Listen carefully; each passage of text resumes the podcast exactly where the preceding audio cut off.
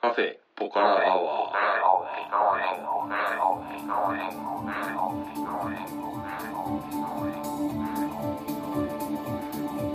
カフェポカラアワーこの番組は群馬県内某所にあるカフェポカラを舞台に私店主のたけしと常連客哲司さんのお送りする番組です哲司さん今日もよろしくお願いしますはい、よろしくお願いします。えー、と今回はですね、うんあの前回に引き続き、うんあの初心者のためのブラックミュージック講座番外編、はいその3ということなんですがそうですねえー、と、まあ、ちょっと本題に入る前にですね、あの毎回あのー僕たちあの僕がコカ・コーラ、うんそれから哲司さんはハイボールという形でお送りしてるんですうが、ん、 そうです今ね日。ちょっと哲司さん違う飲み物を。そうなんですよ。はいたけしさんに無理言っても、あのこれ何マンゴスチンティそうですね、うんあのフルーツティーですね、ー、はうんいを飲ませてもらってるんですが、こはいれ甘いよね。はい、天然の甘みですよそれすごいよね。すごいですよね、うん砂糖も何にも入れないのにこんだけの甘みがうん。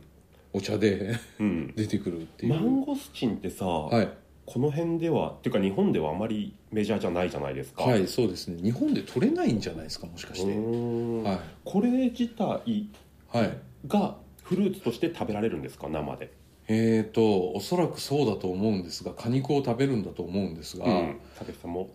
マンゴスチンそのものをフルーツとして食べた記憶はないですねあはなるい、ほど。ちなみにこのお茶は乾燥させたマンゴスチンをはい、お湯で煮出したそうですものねですはよいね はい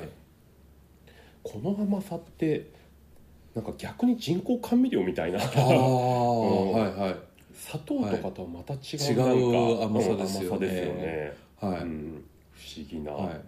これをお茶にしようと思ったのは多分中国だと思うんですけど、うんはい、南中国の方に行くとですうね、んあの街角にそのなんというかなティーストールというか、うん道端にお茶屋まああの屋台的な感じでお茶屋さんが結構あって、うんであの南中国暑いんで基本的に、うんあのねこのねマンゴスチンのお茶を冷やして飲むんですよ。ああいいですね、はい、そういうのがあの、まあ、コップ紙コップ1杯いくらみたいな感じでうん売られてて、うんあのそこで初めて飲んだんですけど、うんこれは何だと思ってあのその後相当飲むことになりましたね でまあ日本でも受けると思ってはい仕入れて、はい1個売れましたなるほどねはいこれはあれですかはいメニューにはないけれどもメニューにはないですねあのスパイスの量り売りの棚に、うんあの乾燥マンゴスチン1ついくらみたいな形うでん置いてるんですけど、はいはい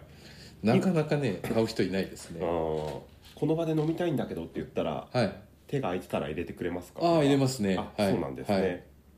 ちなみに、えーお茶用乾燥マンゴスチン、はいえーワンパック200円で200円はい、うんまあお手頃な値段だと思いますそうですねはいでまあそれで1杯しか取れないわけじゃないですそようねですねはい、はい今この哲司さんに入れたやつは、うんえー、と4分の1カットぐらいを煮出したんですうんうね、んであのーこれ1煎目ですけどうん多分もう1煎ぐらい出るんですよ、おーおーはい、だから、あのー、1つ200円なんで、うんえー都合8回分ぐらいはあの、お茶としてうん出るということで、あのまあ、気になる方がいればね、うんあの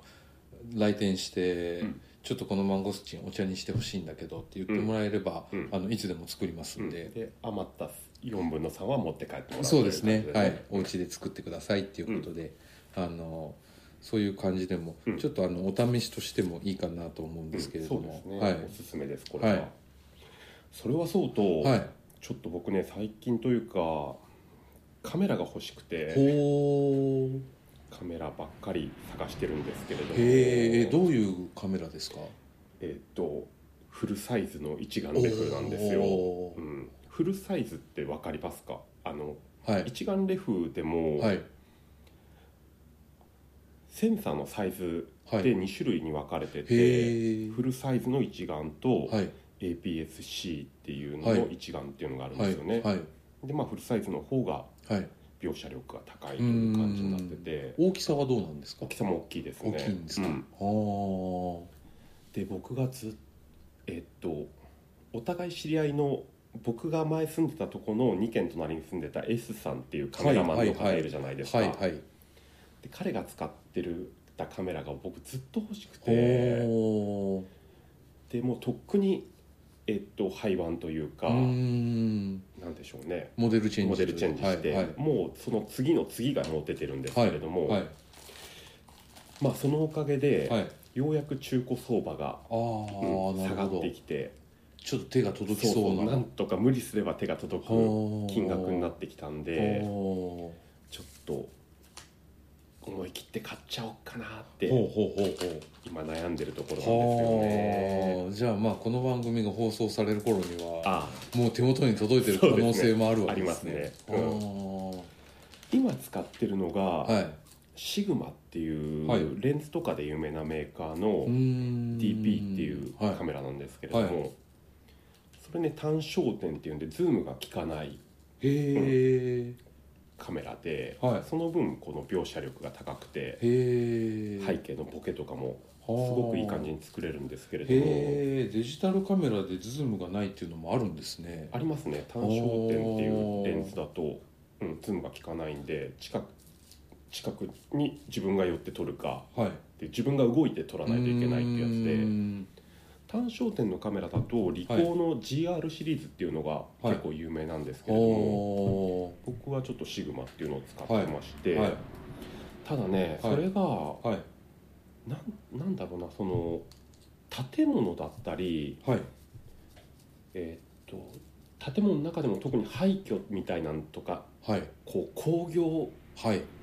はい工場みたいな、はいはいインダストリアルなものはいを撮るとすげえかっこよく撮れるんですが、おーただね人物の撮影とかだと、はいその威力があんま出なくて。へえなんかちょっと使い勝手が悪いなと思ほっうてやっぱり僕仕事柄ね人だったりはいあとは衣類だったりとかを取ることが多いんで、はいうんなんかやっぱり一眼欲しいなうとー思ってうんん今ねちょっと悩んでるところです、はあまあまあ悩むくらいの金額だってことですよね そうですねそうですね、はい本当は買えないですね、はいやっぱりああ、へえ僕最近欲しいものあの、うん最近あの前々回ぐらいの放送ではいちょっとまた楽器を弾き始めたよみたいなことを言ってたじゃないですか、うんうんはいはいであの鍵盤がうん今欲しくなってますね、あそうなんですね、はいはいあね、はい先週も話した、はいその SMP の、はいね、キーボードの誠さんはいはいとキーボード談義ずっとしてましたもんね。そうですねクラフトマーケット終わった後うにんちょっといろいろお聞きして、うんであのー僕が出したい音だったらうんこれがいいんじゃないみたいな感じで、うんあのー教えてくれたやつを、うん最近ヤフオクでずっと見てます そうなんですねはいはいでどうやらあの今が底値だよみたいな、うん今からはもう値段上がっていくよみたいなことを言われてであのーちょっと悩んでるんですけどなるほどただ4桁なんですよ。えー、4桁四桁違う5桁なんですよ。は うんい5桁ねはい3桁のものしか買えないって言われてる俺 がおー5桁に挑戦みたいな、はい、 5桁もねいろいろありますけど前半と後半だとね、はいだいぶ違うしね、はいねえなんかどうも自分でその後調べたら、ん結構良さそうなんですよ。あやっぱそうなんではすいね、はいうーんそれは当然中古というか昔のはい、楽器ですよね、もう生産が中止されてるモデルなんでうんあの中古市場でしかあのうん手に入らないんですけど、うんはい、かなり気になってますね。なるほどはい、はい、SMP の誠さん持ってたら売ってほしいな。なるほどなるほど、はいまあ、そんな物欲にまみれた2人ということで、はい、じゃあ本題のはバいックミュージックいきますか、はい、今日は何からいきましょ今日はね、はいちょっと僕が最近ほんとつい最近です、はいちょっと気になってよく聞いてる人がいましう。て、はい、これたけしさんも多分ハマると思うんですけれども、アンプフィドラーという、おー人ですねえー、と P ファンクはいに、えーバーニー・ウォーレルに代わってキーボーディストとして入ったはいという方ですかね。はいうん、たけしさん当然知ってますか。えー、とアンプフィドラーね、うん実は偶然僕もうん最近初めて聞いたんですよ、あ、そうなんですね。はい、ずっとあのアンプフィドラーの存在は知ってたんですけど、うん音源を聞いたことがなくてですね、うんでまあ気にはなってるけどみたいな状態うでんいたら、んあの大師匠がうん貸してくれましあて、そうなんですね。はい、で初めて聞きましたおお、なるほど。ちなみに僕が聞いてハマったのが、はい本当去年出たはいアンプドッグナイツっていうはあアルバムなんですけはれいども、はいたけしさんは何にえっとね僕が貸していただいたのはね、うんアンプフィドラーの、えーモーターシティブーチー」っていうアルバムであーうんこれね、2016年発表のアルバムなんで、うん、これも最近ですねそうですね、はいこれが確かなんかかなりしソロ名義だとしばらくぶりの、アアルバムだったんじゃないかなあーあうんー僕まだ聞いてないんですけれども、はいかっこいいですよねうん、かっこいいですね、はいはいうん、なんだろうねなんかそのたけしさんから教えてもらった古き良き、はいね、ファンクのはい、はいを踏襲しつつも、はい今の音にそなうってでますすそようですねね。そうですねはいアンプフィドラまあジョー・バーニー・オーレルの次のまああの P ファンク初代ベあのキーボーディストがバーニー・オーレルなんですけどはいその次のねうんあのキーボードとしてアンプフィドラ入ってきて、うんはいあの多分80年代す入ってからかなあの P ファンクに加入したのは、うんはいそうなんですはね、いでこのアンプフィドラーっていう人は僕も知らなかったんですけれども、はいさっき話したネオソウはいルというものをはいの中心人物だった J ・ディラっていうミュージシャンに、はいえっと、サンプラーシーケンサーの使い方を教えて、はいで彼を音楽業界に招いたのがアンプフィドラーらしくああて。功績がでかいですね でかいよはいね、はいうんだからアンプフィドラーがいたからね、はい、そういうネオソウルみたいな流れもできたと言っても過言ではないのかなみたいそうなですねアンプフィドララー自体あのまあ、最近の作品だと、うんなんかすごくよく消化してフュージョンしてるなという、あその70年代80年代からの流れの音楽に、そのえっ、と、まあ、2000年代以降出てきた、あのいろんな音楽の要素ちょっとテクノミュージックであったりとか、最近のハウスミュージックであったりとか、そういうのもこううまいこと融合させてるなっていうふうにだから多分プロデューサーとしてもうんかなりの,、あのセンスがあるんじゃないかなって思いますそうねで。すね、はい、うん、でアンプフィドラーだとはい、えっとねこれが何年2007年にはい、 「If I Don't」っていうはい、 EP が出てるんですよおねおこれはねあんはまいブラックミュージック感がどっちかというと少なめで、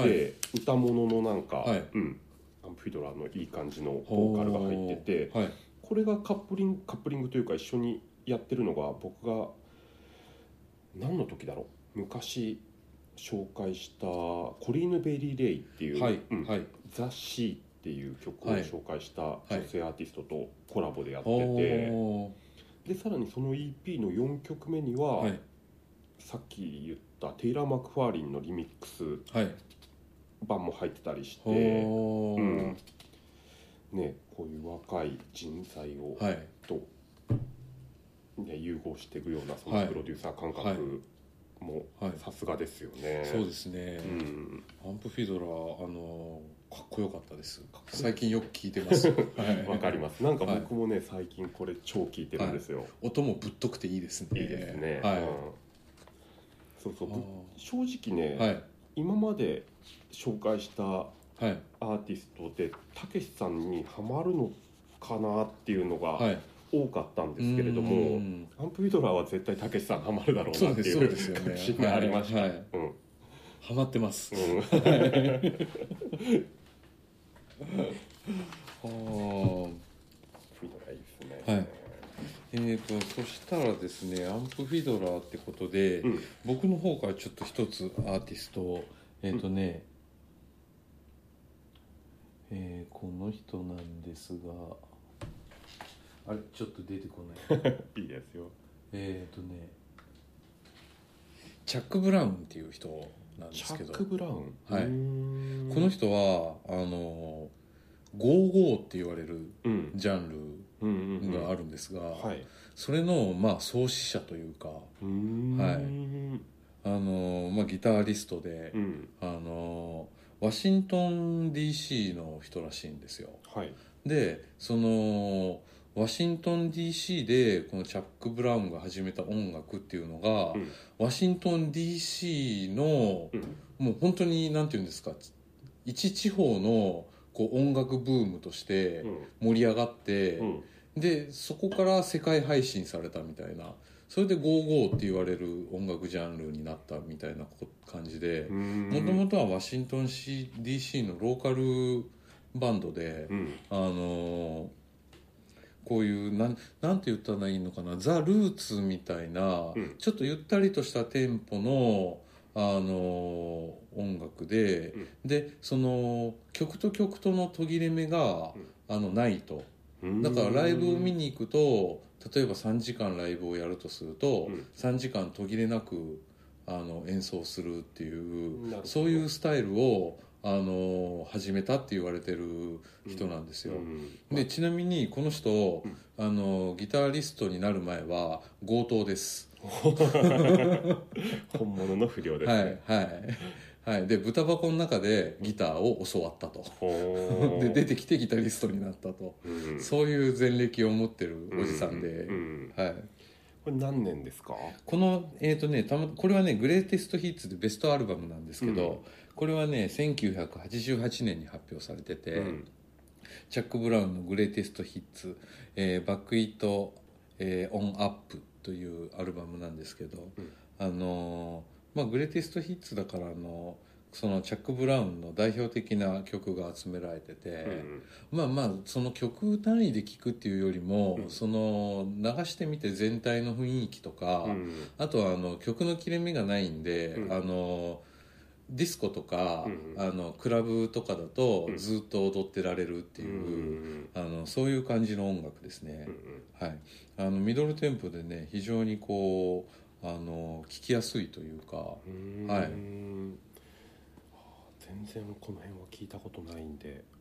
うんはい、僕もこの80年代90年代っていうのは結構穴だったんでう、んあの最近すごく聞き始めましたね、うんえこの人自体も80年代ぐらいに活動した人なんですかはいあの今でもやってますチャッあク・ブラウンそうなんだ、はいへえ、でえーとまあ、だからいわゆる最盛期って言われてるのが80年代後半、あそうなんですね、はうーんい、ですね、はい、でアルバムもね結構出てますねで来日公演もしてて、うんえー、と僕ね来日版も来日記念版も持ってるんですようんよいし来日記念版はね1992年の来日の時に出たやつでょ、 「えー、GoodToGoGo」っていう、あのーアルバムでうんあのその時のアメリカのちょっとソウルミュージシャンとかファンクミュージシャンたちがあのコンピレートというか、うんされてるコンピレーションアルバムなんですけど、うんはい、これもあのすごくあのミドルテンポで聴きやすくてうんあのノリのいいあのうん感じですね。なるほどねはいいやーちょっと最近あの大師匠のおかげでですね、うんあのまた新しい音楽 をいろいろ発見させてもらって、うんあの最近またちょっと音楽聴くのが楽しくなってますね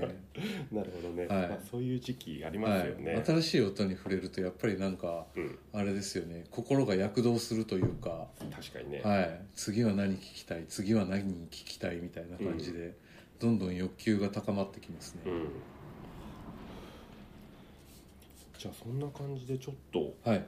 僕が紹介してたのも今の音楽といえば今の音楽なんですけれども、はいもうちょっと最新の音楽おーをはいじゃあちょっとし話させてください。はいこれねジャンルとしてはいこの言い方が合ってるのか分かんないけど、フいューチャーソウルってなんかほ言われてんのかななんかでも今もうジャンル分けとかってうまあそうですね物理だよね、はい、はいうん、まあでもそのねソウルだったりはい R&B にはい、を現在進行形で出してるようなバンドで、多分ソウルニューソウルってきたらもうあとはフューチャーソウルしかなかったんでしょうね そうだよねうん、この辺でねちょっと今3つちょっと気になってよく聞いてるのがあるんだけど、は1個はねハイエハイエスタ海洋亭、ああ名前聞いたことがありますあ本当ですはいはい、うん、ハイエスタ確か今年来日するんじゃなかったっけな違ったっけな、へーうん、このこれはねバンド形式で、はいえっと、オーストラリアのバンドなのかな、おうんお、なのでまあ白人ですよね、はいうん、でこのねセカン2015年に出たセカンドアルバムのはい「Choose Your Weapon」っていう、はいなんだろうあれマンドリルかなんかが、ほうんうジャケットのやつが、はいはいうん、結構良くて、ううんんこれ最近ヘビロテしてますおねおでこれよりヘビーローテーションしてるのがはい「えー、ジ・インターネット」ほう、うこれはこれはなんだろうこれは逆にアメリカのバンドで、うんうんううんんこれでもウィキだとねトリップホップバンドっていうふうにへえ書いてあるんだけど、ほうほうほうほうまあトリップホップといえばトリップホップだけどそんなにダークな感じもせず、うんうんまあ、ハイエスタもそうなんですけれどもここのはい女性のボーカルがいて、ううんん特徴としては何なんだろうね、なんかこうあ新しいっていう感じはしないんですよ、あーうんかといってふ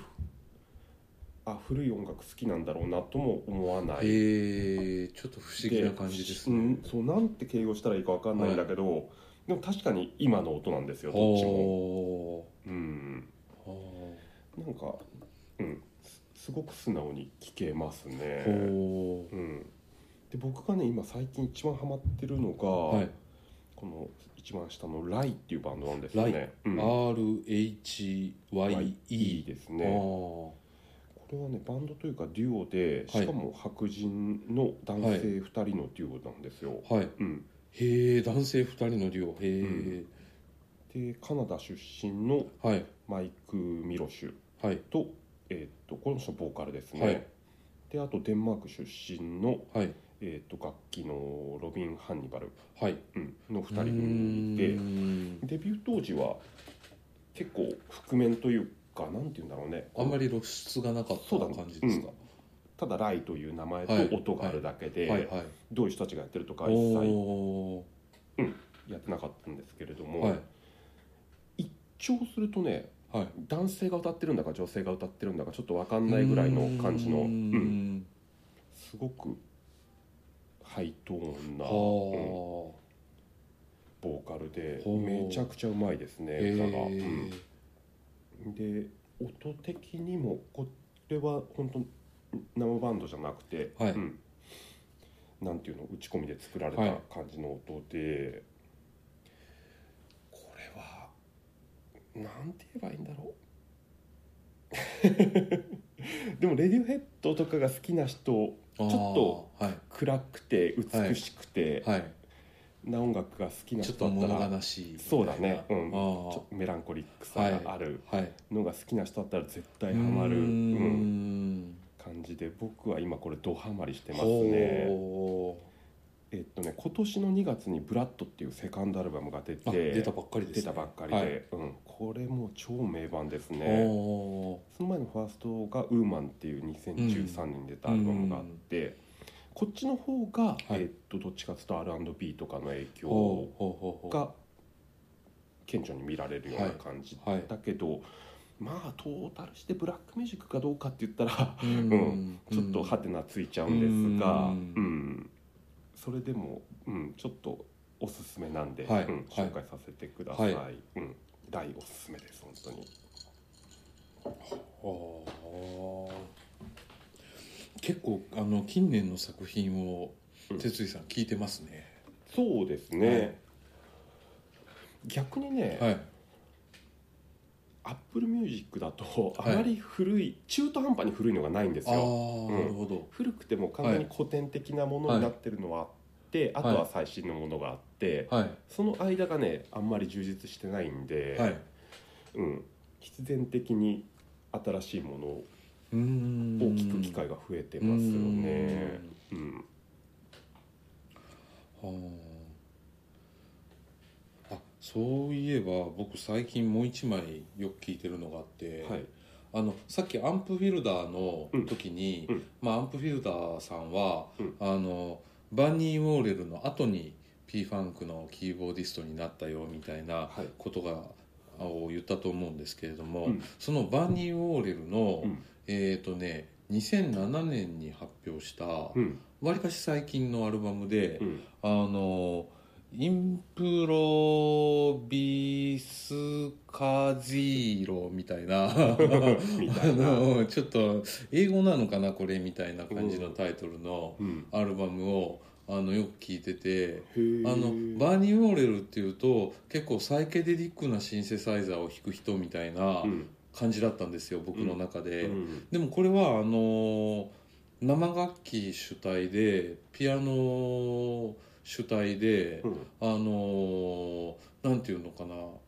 ちょっとあのインプロバイゼーション的なジャズっていう感じの演奏で、うんあのあこういうバーニー・ウォーレルのき鍵盤を初めて聞いたなと思ってう、んあの最近よく聞いてますね。へーなんかねジャケットも結構ねなんか可愛いというか、うんはいあのーまあ最近のやつだなみたいな感じのジャケットまあで、そうすねはい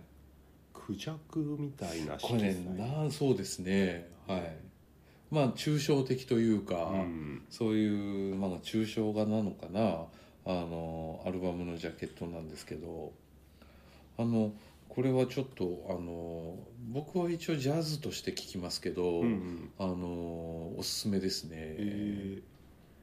そんなにアバンギャルドではないではなく、はい、いはい、編成的にも割とスタンダードな編成でうんはいこれはなかなかおすすめですあねそうなんですねはいそしたらちょいっと僕の方も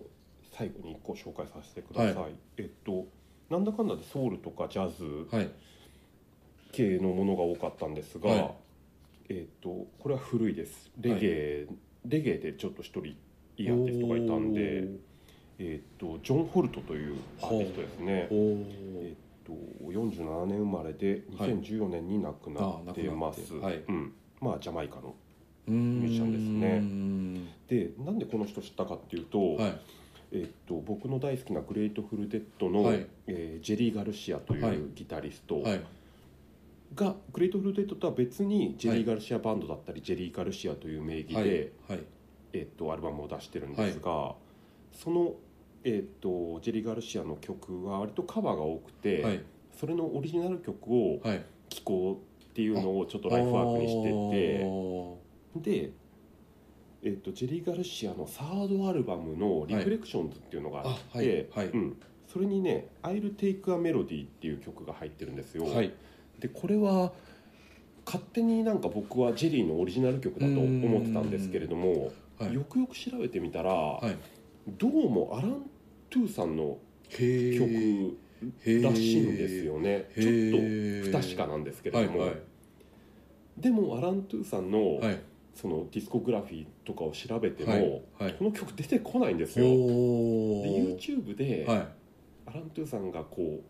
ピアノ弾きながらはいこれを歌ってるはい映像はあったんですけれども、おーそのオリジナル音源がはいどうしてもなくて、はいで代わりに出てくるのがこはのいジョン・ホルトがおカバーしてるーはい「I'll Take a Melody」が出おーてきてへえで初めて聞いたら、はい声がねすっごくかっこいいんですおよおあまりそのボーカル男性ボーカルの声で、ーはい超すげえというか、はいうん、はいあ生まれ変わったらこんな声になりたいなみたいなはいのってあんま感じたことないけども、はいこの人はねちょっと僕はそういうふうに思っちゃってほ僕が思う男前なあー声あ ーのミュージシャンでしたね当然ハイトーンじゃないわけですハねイトーンじゃないですね、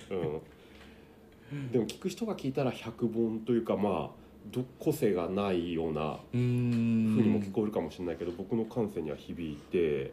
ほうでまあ曲自体もねこの「I'll Take a Melody」ジェリーの場合はすごくはい、うんなんだろうないい感じに物悲しいというか、ん哀愁のある感じなんですが、うんはいまあこの人のバージョンは、はいまあ、レゲエなんでカラッと、はいうん全く湿っぽさがなはいい感じで、はいうん上院で、あーあーじゃあちょっと僕も後で調べてみますうね、んジョン・ホルトちょっと聞いてみてください、結局アラン・トゥーさんの件は分からずじまいっていうことですかそうなんですよね、あうーんちょっと引き続きちょっと調べたいなとは思ってるんですがあーうんうーん まあ聞いてる人はねうんそんなオタクなみたいな感じでしょうけうんど どっちでもいいじゃないみたいな感じでしょうけど、まあねはい、僕たちにとってはどっちでもよくないんですうんそうですねは